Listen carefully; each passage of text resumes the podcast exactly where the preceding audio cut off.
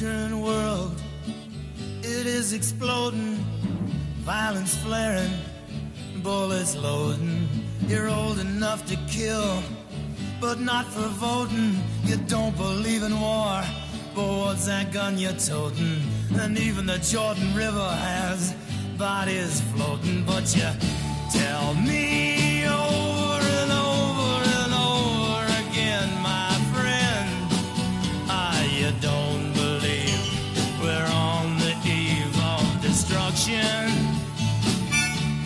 Merhaba sevgili Geek Teori takipçileri. Tek Gerçek Podcast'a hoş geldiniz. Buz ve Ateş'in şarkısı serisini bölüm bölüm incelediğimiz podcast'ın bu bölümünde taht oyunları John 6 bölümüne bakacağız. Bu bir tekrar okuma podcast olduğu için spoiler arasını yapayım. Her şeyden bahsedebilirim. Yayınlanmış 5 kitap, dizi, yan kitapların hepsi, kış rüzgarlarından yayınlanmış bölümler ve yazarın söyleşileri. Bu bölüm sizlere konsey üyelerimiz tarafından getirildi.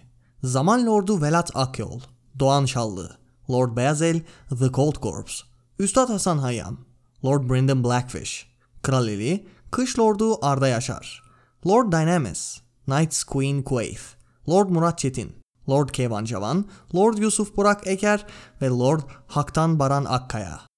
Katıl mevzusunu Kreosus'tan devam ettiriyoruz. Oradan destekleyenlere, özellikle vaat edilmiş destekçi olarak gelen Dynamis, Murat Çetin ve Yusuf Burak Eker'e teşekkür ediyorum. Açıklamadaki linkten sayfaya bir göz atabilirsiniz. Bunu da söylediğime göre özete geçelim. Sam hoplaya zıplaya gelip John'a güzel haberleri veriyor. Onu eğitimden alıyorlarmış. Üstad Amon'un yardımcısı olup kütüphane ve kuzgunlarla ilgilenecekmiş. Gülümseyen John arkadaşına bu işi en iyi onun yapacağını söylüyor.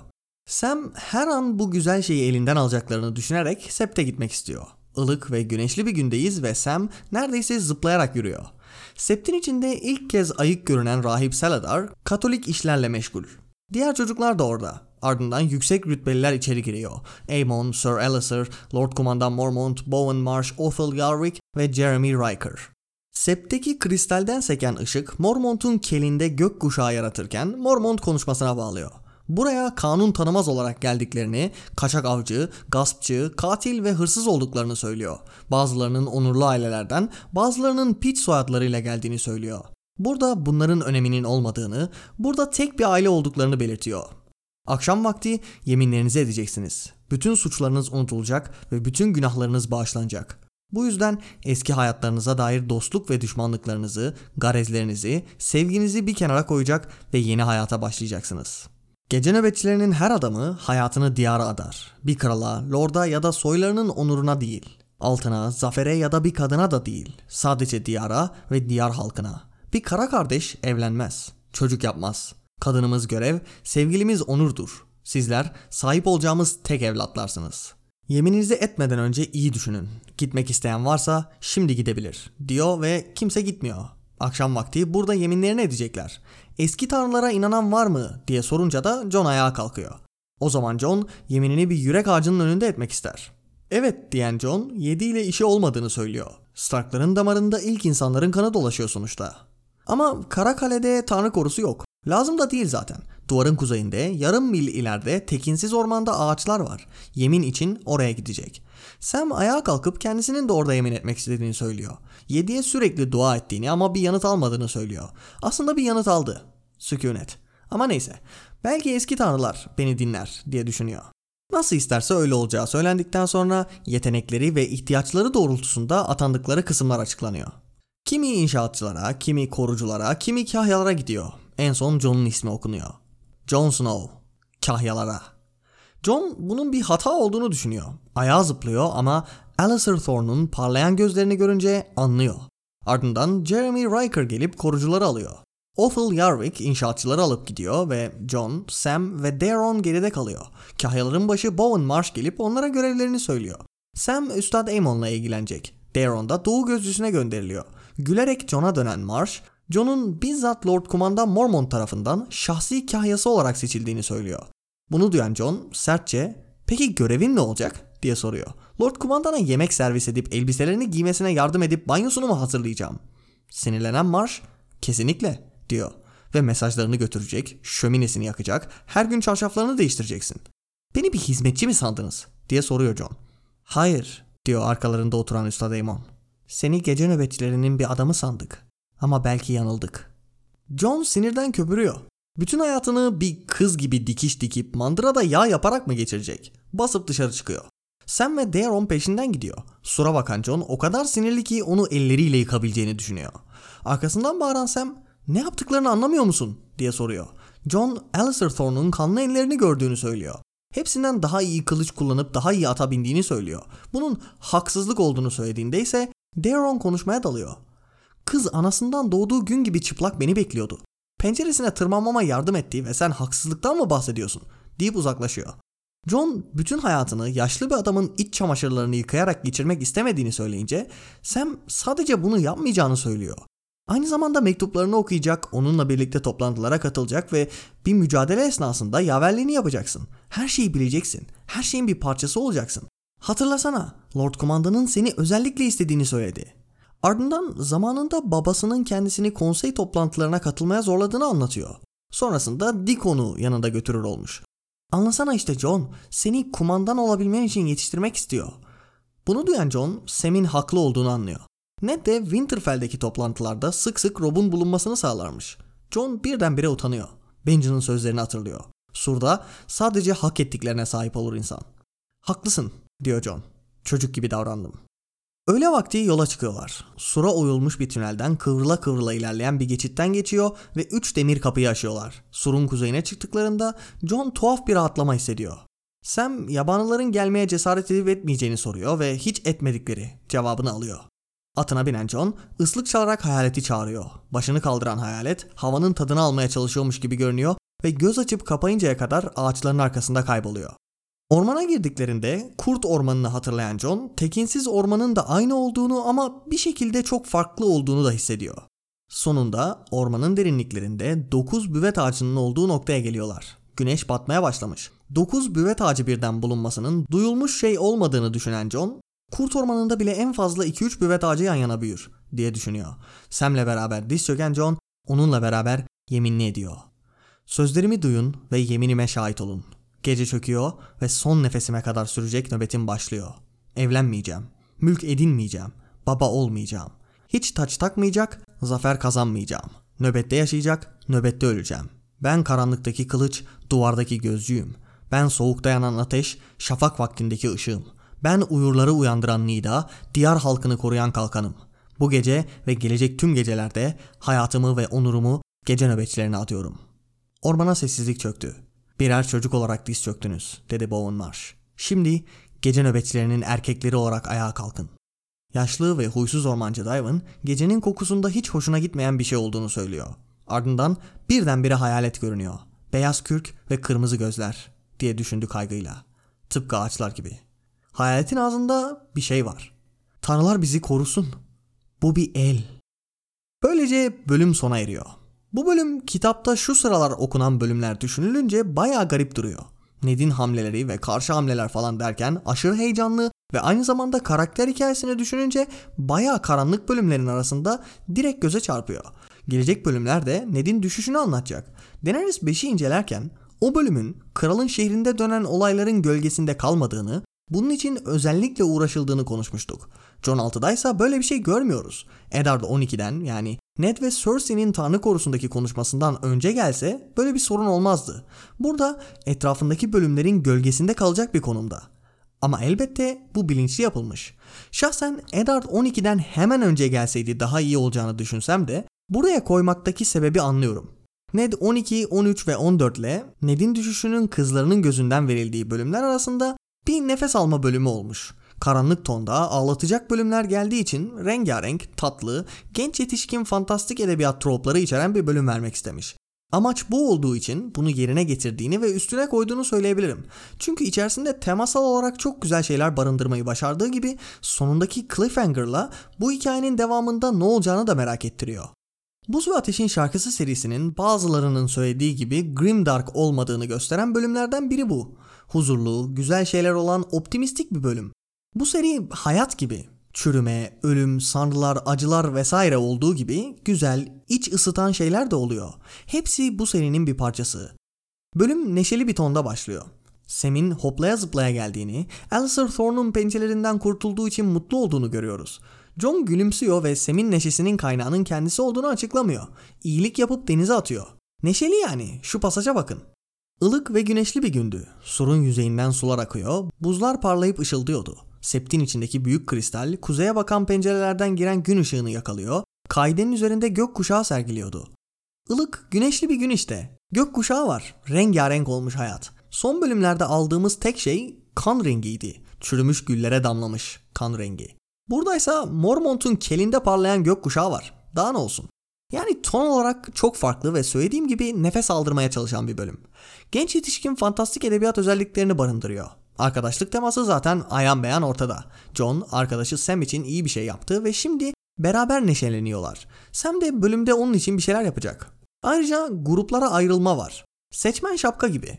John Hufflepuff çıkınca sinirleniyor. Okulu bırakacak neredeyse. Ama oraya gelmeden önce Mormont'un konuşması var. Bu konuşma baya güzel. Farklı açılardan bakılabilecek, dikkat edilmesi gereken bir konuşma. Söylediklerinde beğenilecek, takdire şayan bir sürü şey olduğu gibi sıkıntılı bir sürü şey de var. İyi olanlarla başlarsak Mormont konuşmaya yeni elemanların geçmişindeki farkları kabul ederek başlıyor. Ki bu son birkaç John bölümündeki en merkezi konuydu. Donald Noy'un John'la konuşmasında bu çocukların nereden geldikleri konusu geçmişti. Yine Sam'in soylu olmasının avantajlarına ama bütün bu avantajlara rağmen yine de burada olmasına değinmiştik. Chat'in geçmişini konuşmuştuk vesaire. Mormont bunu kabul ediyor. Toplumun farklı seviyelerinden geliyorsunuz. Toplumumuz eşit bir toplum değil. Bazılarınız zincirlere bağlı, bazılarınız isimsiz, bazılarınız büyük hanelerden geliyor diyor. Durum böyle değilmiş gibi rol yapmıyor. Ardından gece nöbetçilerini hem kişisel hem de sosyal anlamda kefaret olarak tanımlıyor. Kişisel olarak sizin günahlarınız burada yıkandı gitti. Yeni bir hayata başlayacaksınız. Buraya gelmeden önce her neydiyseniz burada sıfırdan başlayıp güzel bir amaç için çalışabilirsiniz demiş oluyor. Aynı zamanda buranın Westeros için bir kefaret olduğunu da söylemiş oluyor. Burada diğer herhangi bir yere nazaran eşitsiniz. Burada tek bir hane, tek bir aileyiz. Ve bu güzel bir şey. Altın için, şan için, şöhret için, bir aile veya bir öbürü için değil, diyar için çalışıyorsunuz. Ve bu asil bir görev. Tüm diyarı korumaya çalışmak, asilce bir duruş sergilediğinizi gösteriyor. Tek bir kişi veya haneyi değil, diyardaki herkesi eşit şekilde koruyacaksınız. Aynı sözler duygusal açıdan bakınca bu yeni çocukların artık onun ailesi olduğunu söylediğine çıkıyor. Sahip olacağım tek çocuklar sizlersiniz. Onları evlat ediniyor gibi bir şey var. Tabi bu sözleri söylerken kesinlikle Jorah Mormont'u düşünüyor. Onu evlatlıktan reddettiğine çıkıyor. Ailemi geride bıraktım. O benim oğlum falan değil, sizlersiniz. Ama bu tam olarak gerçek değil. Çünkü ölüm anlarında Sam'den Jorah hakkında bir isteği olacak. Oğlunun nöbete katılarak günahlardan arınmasını, geçmişinin kefaretini ödemesini isteyecek. Gior dışarıdan her ne kadar sert ve huysuz gibi görünse de aslında aşırı duygusal bir karakter. Ayrıca iyi bir baba gibi de duruyor. Tabi gece nöbetçileri ne kadar düzgün bir amaca hizmet etse de orada kötü insanlar da var. Hırsızlar, tecavüzcüler, katiller vesaire. Ve Mormont oradaki herkese gitme şansı tanıyor. Klasik bir sahne. Baştaki kişi geri dönüşü olmayan andan önce gitme şansı tanır ve kimse gitmez. Ama diğer yönden bakınca farklılıkları kabul etmek herhangi bir şeyi değiştirmiyor öyle değil mi? Sadece yüksek rütbelilere bakmak bile bunu gösteriyor. Bölümde yüksek rütbeliler kiliseye giriyor.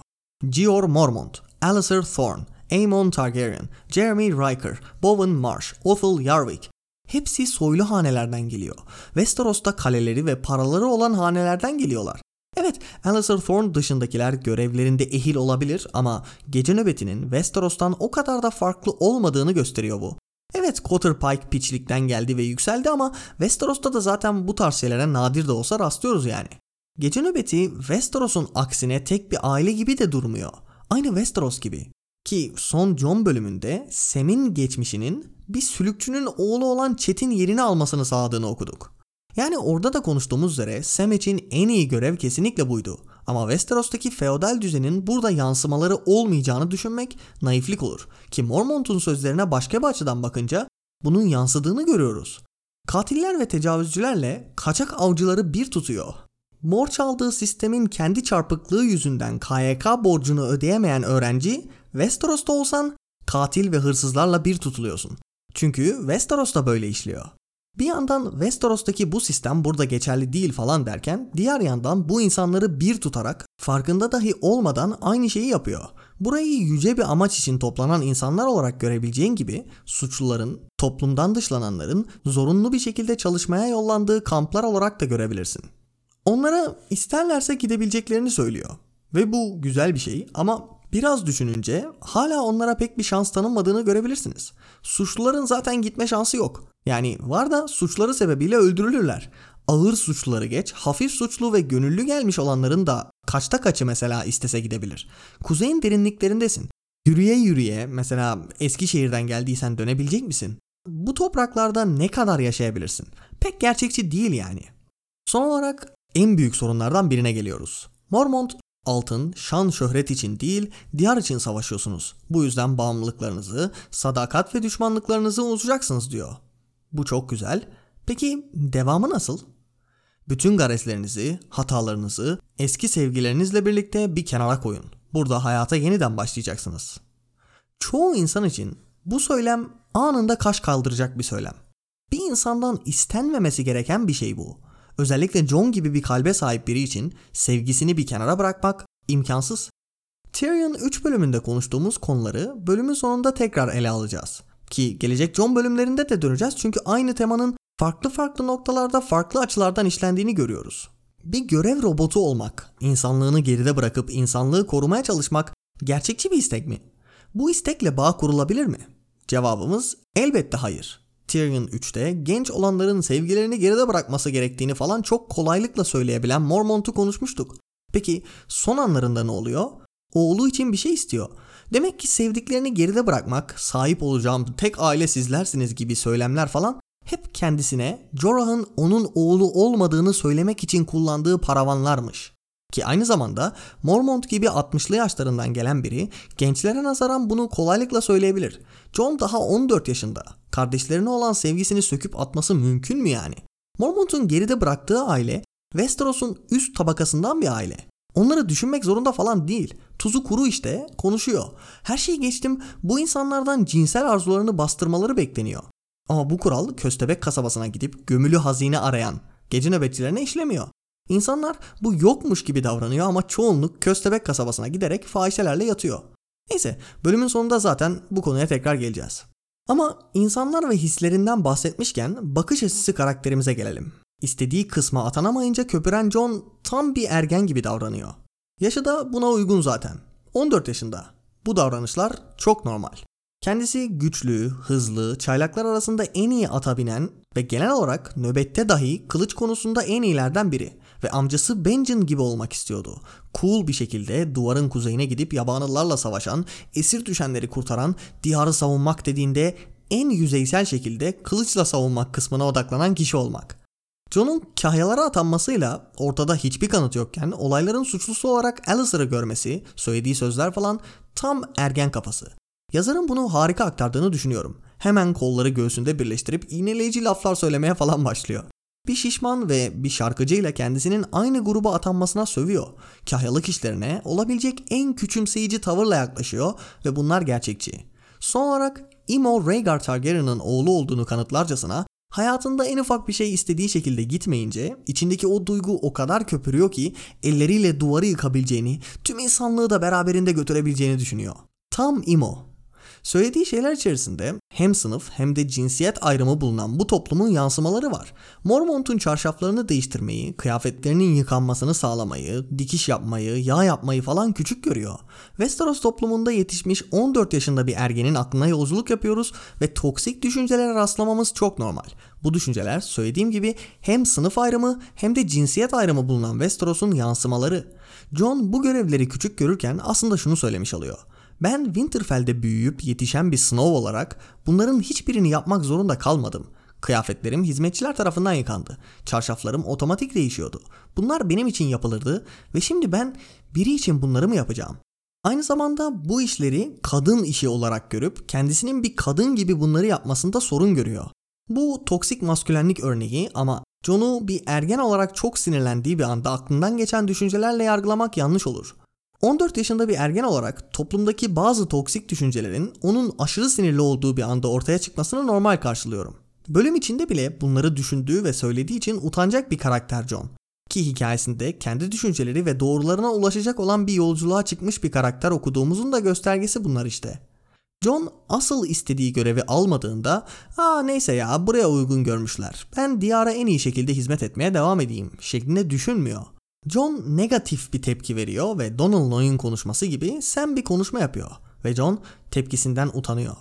Ama gelişimi de görebiliyoruz elbette. Donald Noy ile yapılan konuşmada John'un bir korucu olmayı, kahya olmayı bırak bir gece nöbetçisi olmaya uygun olmadığı konuşuluyordu.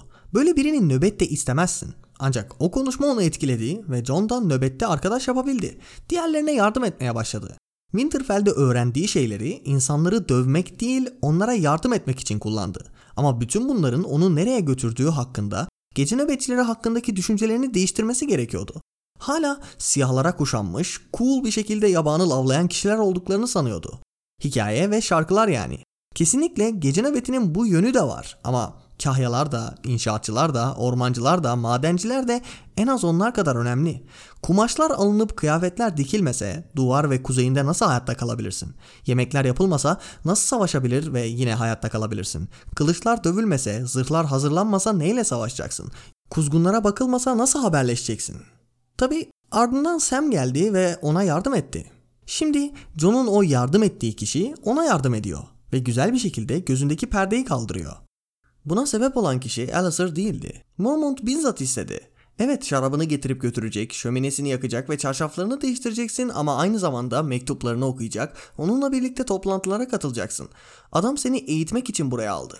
Odada olacaksın. Bütün emirleri duyacaksın. Sadece emirlerin nöbetçilere iletiliş şeklini değil, Mormont'un sonuçlara çıkış şeklini de göreceksin.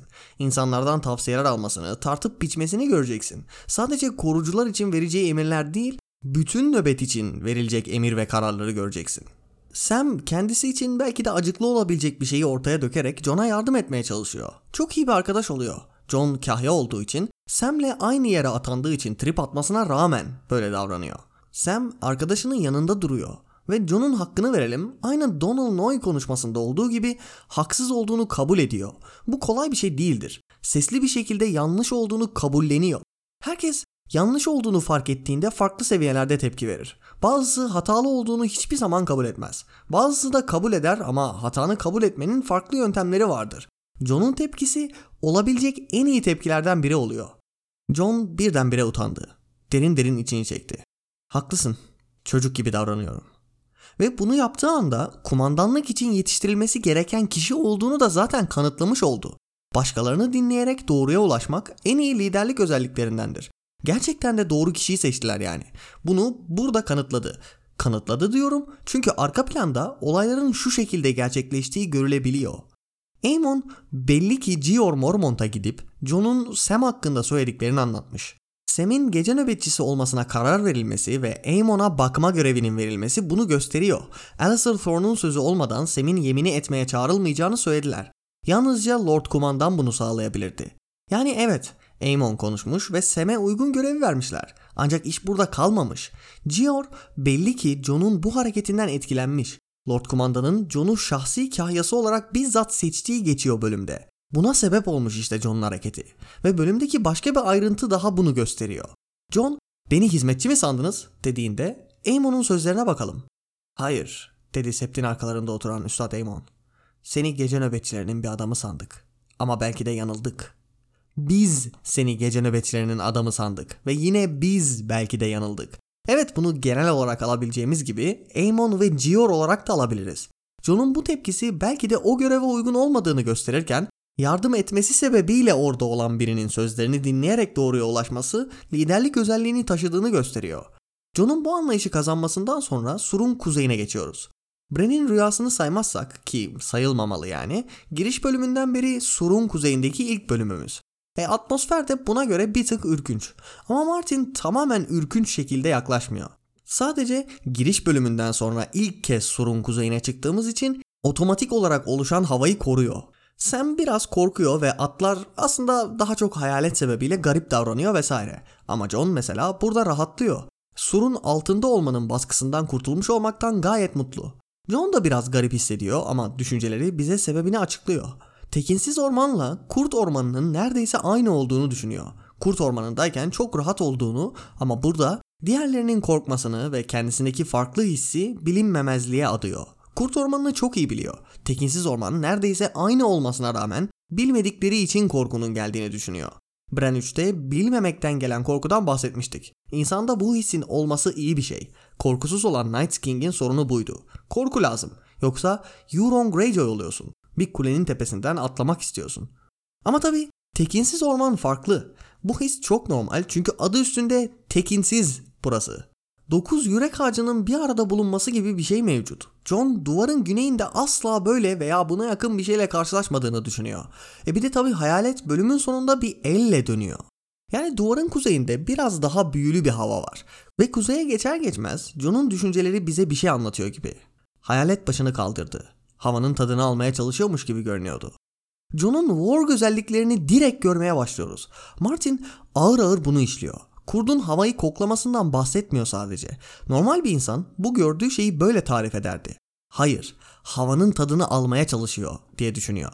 Hayalet ve John arasındaki büyüsel bağın giderek kuvvetlendiğini görüyoruz ki ileride artık aşikar olacak. Bir de duvarın kuzeyine geçer geçmez rahatlamış hissetmesini biraz da hayaletle olan bağına bağlayabiliriz. Sonuçta hayaletin en rahat hissettiği bölgeler bu taraflar. Yani burada büyüyü hissedebiliyoruz. Burada büyüsel ve doğal şeylerin bir arada bulunduğunu görüyoruz. Fandom'da büyüsel şeylerin pek de büyüsel olmadığına çıkan bazı görüşler var. Bazıları George'un yapmaya çalıştığı şeyin tam olarak farkında değil. Büyüsel şeylerin çok net bir şekilde bulunduğu bu evrende olaylara mantık ve sebep sonuç ilişkisi şeklinde yaklaşan kişiler okuyoruz. Tanıdığımız çoğu karakter bu şekilde.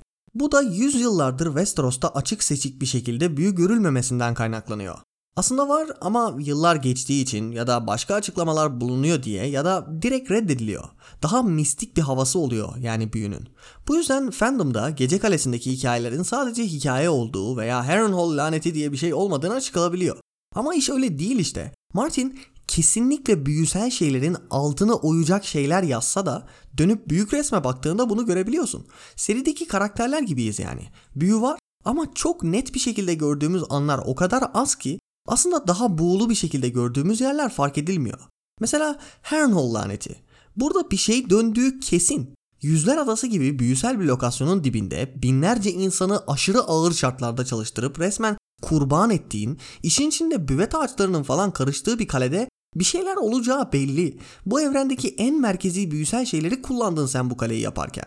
Resmen insan kurbanı var, kan kurbanı var, büvet ağaçları var, o var bu var. Ama büyüyü baktığında direkt göremiyorsun. Buradan bir kara duman fırlayıp da halka saldırmıyor. Sadece insanların hayatını, arklarını biraz etkileyen bir şey oluyor. Başlarda fark etmiyorsun. Ama yıllar sonra dönüp baktığında oha lan bu kalenin başına geçen herkes ölmüş diyorsun. Haneler yok olmuş. Yazar bunu rastlantı olarak alabileceğin bir şekilde tasarlamış. Evet. Biraz Voldemort'un karanlık sanatlara karşı savunma dersini lanetlemesi gibi. Hocalar maksimum bir sene bu görevde kalabiliyor. Başlarda fark etmesen de dönüp baktığında laneti görüyorsun. Tabi bunları yeri geldiğinde konuşacağız. Burada bakmamız gereken şey gece nöbeti yeminleri ve bu yeminlerdeki büyüsel şeyleri anlatan kısımlar. Bu yemin insanları birbirine bağlayan bir şey. Ama aynı zamanda hikayenin büyüsel yönüne göz kırpıyor.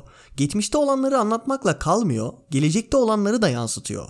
Bu yemini Azor Ahai'ye, ışık getirene, ötekilere falan çok rahatlıkla bağlayabiliyorsun. Gece çöküyor ve son nefesime kadar sürecek nöbetim başlıyor. Bu sözler normal bir geceyi kastetmiyor elbette. Normal bir gecenin çöküşünden bahsedilmiyor burada. Uzun geceden bahsediliyor. Gece nöbetçileri ismi de yine uzun geceyi anlatıyor.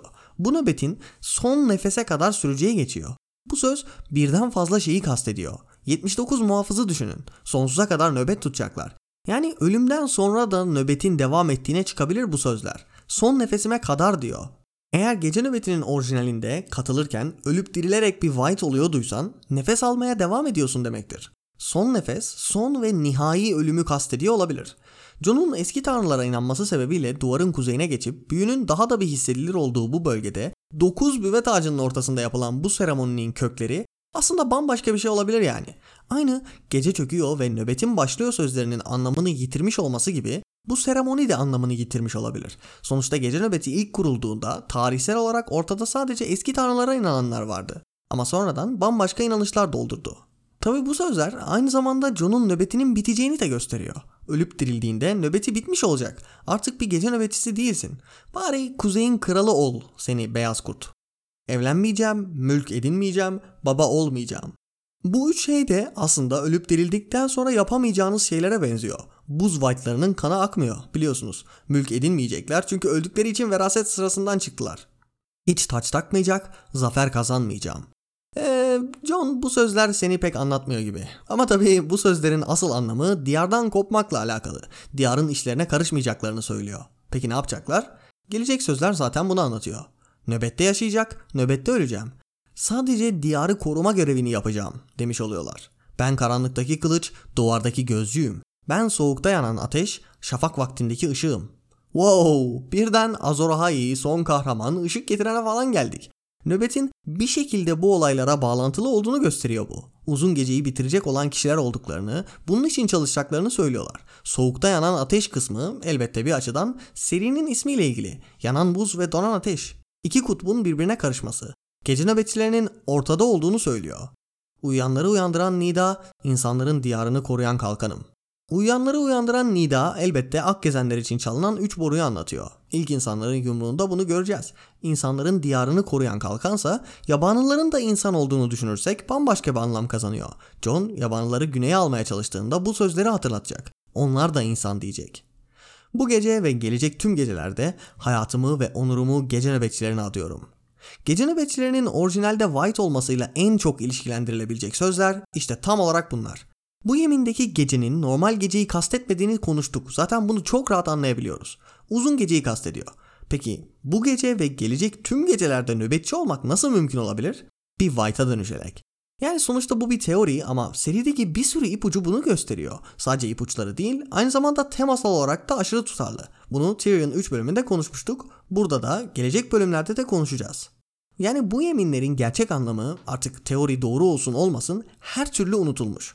Ve hayalet sanki bunların hatırlatıcısı gibi tam yeminler bittiğinde ortaya çıkıyor.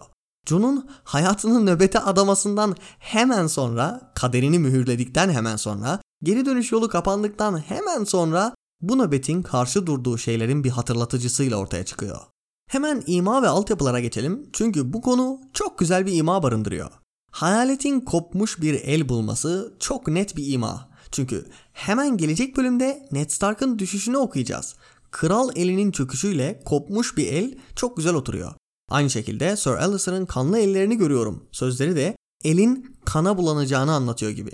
Yani normalde bunu ima olarak almazdım ama hemen sonraki bölümde gerçekleşenler sanki bunun ima olduğunu gösteriyor gibi. Bir de bu bölümün son cümlesi zaten Tanrılar bizi korusun bu bir el oluyor. John'un Lord Kumandanlık için eğitilmesi amacıyla Mormont'un kahyası yapılması elbette bir altyapı. John'un Lord Kumandan olacağı ile ilgili bir altyapı olmakla da kalmıyor.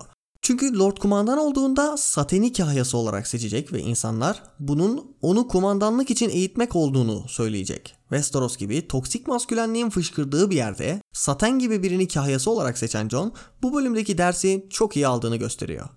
Daeron'un haksızlıktan bahsetmesi hikayenin ilerisinde nöbeti terk edişi için bir altyapı oluyor. Kıza tecavüz etmediğini, bununla suçlandığını söylüyor ama doğruyu söyleyip söylemediğini bilemeyeceğiz.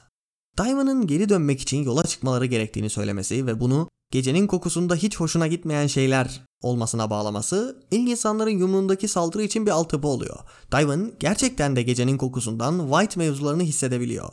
Ve elbette şu muazzam pasaj var. Beyaz kürk ve kırmızı gözler diye düşündü kaygıyla. Tıpkı ağaçlar gibi.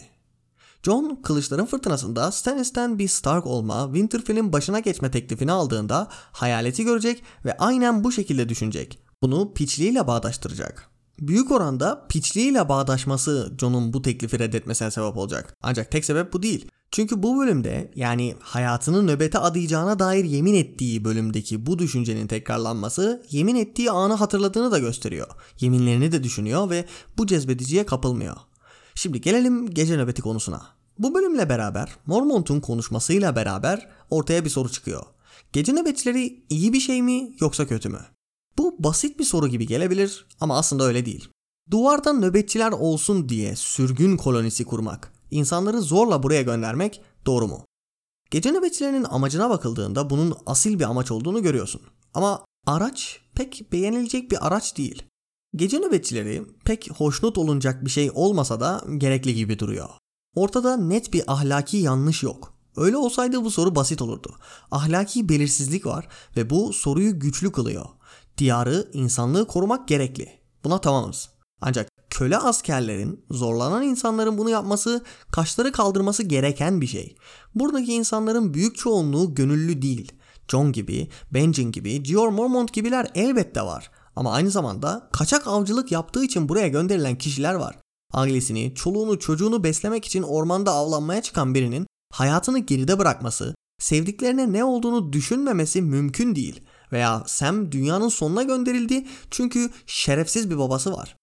Fandom gece nöbetçilerinin asil amacını düşünmeye ve işin bu kısmını pek düşünmemeye meyilli. Bu anlaşılabilir bir şey. Ancak biraz kazınca ortaya çıkan şey bir tık mide bulandırıyor.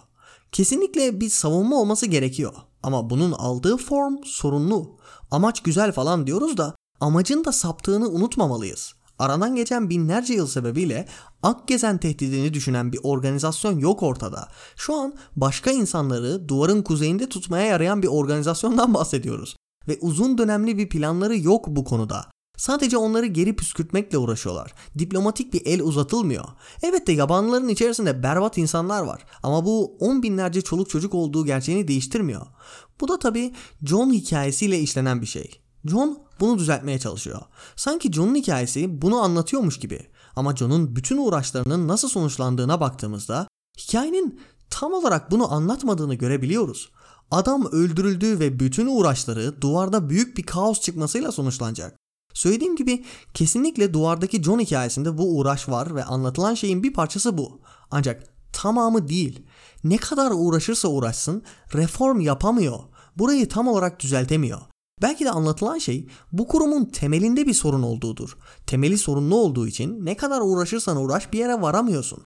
Belki de bunu anlatıyordur hikaye. Gece nöbetçilerinin düzelmesi için Westeros'un düzelmesi gerekiyor gibi duruyor. Bu bölümde gece nöbetinde yanlış giden şeylerin büyük çoğunluğunun Westeros'un yapısındaki sorunların buraya akması olduğunu konuşmuştuk. Mormont her ne kadar öyle değilmiş gibi konuşsa da bunun olduğunu görebiliyoruz. Analizi tekrar dinleyebilirsiniz. Gece nöbetçileri kurumu olabileceği en iyi noktada olamıyor çünkü zaten Westeros değil. Bu da aslında başka konulara açılabilecek bir şey. Çünkü John 3'te Ayça ile konuşurken onun gece nöbetçilerinin Westeros'un bir yansıması olduğunu söylemesi çok hoşuma gitmişti. Bunu beğendim çünkü metafor olarak kalmıyor. Temasal olarak da Westeros'u yansıtıyor. Oranın yanlışları amacı doğru olan bu kurumu da saptırıyor. Mesela Ned Stark'a bakın. Catelyn bir bölümünde Catelyn yabanlılardan bahsetmişti. Ve Ned gerekirse sancakları toplayıp gideceğini, onları ezebileceklerini söylüyordu. Kuzey'in koruyucusu olan Eddard Stark bile binlerce yıl sonra ana amacını unutmuş. Onu suçlamıyorum elbette. Ama en düzgün feodal lordlarından biri bile duvarın kuzeyindeki konulara yanlış yaklaşabiliyor. Ve John Lord Kumandan olduğunda yabanıları da güneye almaya çalışarak doğruyu yapacak. Düşmanın içinde bulunduğunda, onu tanıdığında gerçek düşmanın o olmadığını anlama konusu işlenecek. Bölümde bilinmemezlikten gelen korkudan bahsetmiştim. Gece nöbetçileri ve Westeros yabanıları bilmediği için, onları tanımadığı için onları sadece vahşi barbarlar, canavarlar olarak görüyorlar. Ama bilgi işin içine girince iş değişiyor. Shingeki no Kyojin analizlerinden gerçek düşman videosunda bu konuyu derinine işlemiştim zaten. Tabii bir de sevgileri geride bırakmak, fiziksel ve ruhsal ihtiyaçları yok saymak konusu var. İnsanlığı koruyan bu kişilerden insanlığını terk etmeleri isteniyor. Ve bunun yanlış olduğunu Tyrion 3 bölümünde konuştuk. Koruyacağın şeyle bir bağın olmazsa bunu ne kadar iyi yapabilirsin? İnsanlığını kaybederek insanlığı koruma fikri de nereden çıktı? Lekesizler robot askerlere çevrildikleri için emirleri yerine getiriyorlar. Ama onların bir hayatı olmadı. Çocukken alınıp değişik şaraplarla duyguları köreltildi. Ahlaki anlamda korkunç şeyler yapmaya zorlandılar. Erkeklikleri kesildi ve cinsel arzuları bastırıldı. Gece nöbetçilerinden lekesizler gibi olmaları isteniyor. Hatta bir tık ileri götürürsek neredeyse akılsız zombiler olan buz white'ları olmaları isteniyor. Düşman dediğin şeye dönüşmek teması işte. O white'lar da geçmiş hayatlarını geride bırakan, arzuları olmayan şeylere dönüştüler. Gece nöbetçilerinden istenen bu şeylerin onları insanlıktan çıkardığının anlatıldığını daha nasıl ele alalım? Bu kuruma göre en iyi gece nöbetçisi ölü olandır ve ölü ordusundan insanları korumak görevini başka bir ölü ordusuna bırakmak ne kadar doğru veya korumanın bir yöntemi bu olabilir Ama bedeli de düşünmek lazım. Bunu da söylediğime göre bir bölümün daha sonuna geldik. Dinlediğiniz için teşekkür ediyorum. Ayrıca Lord ve Lady'lerimize de teşekkür ediyorum. Lord Velat Akyol, Lord Yusuf Bayata ve Lord Haktan Baran Akkaya. Gelecek bölümde Eddard 14 bölümünü inceleyeceğiz. O bölümde görüşmek üzere, hoşçakalın.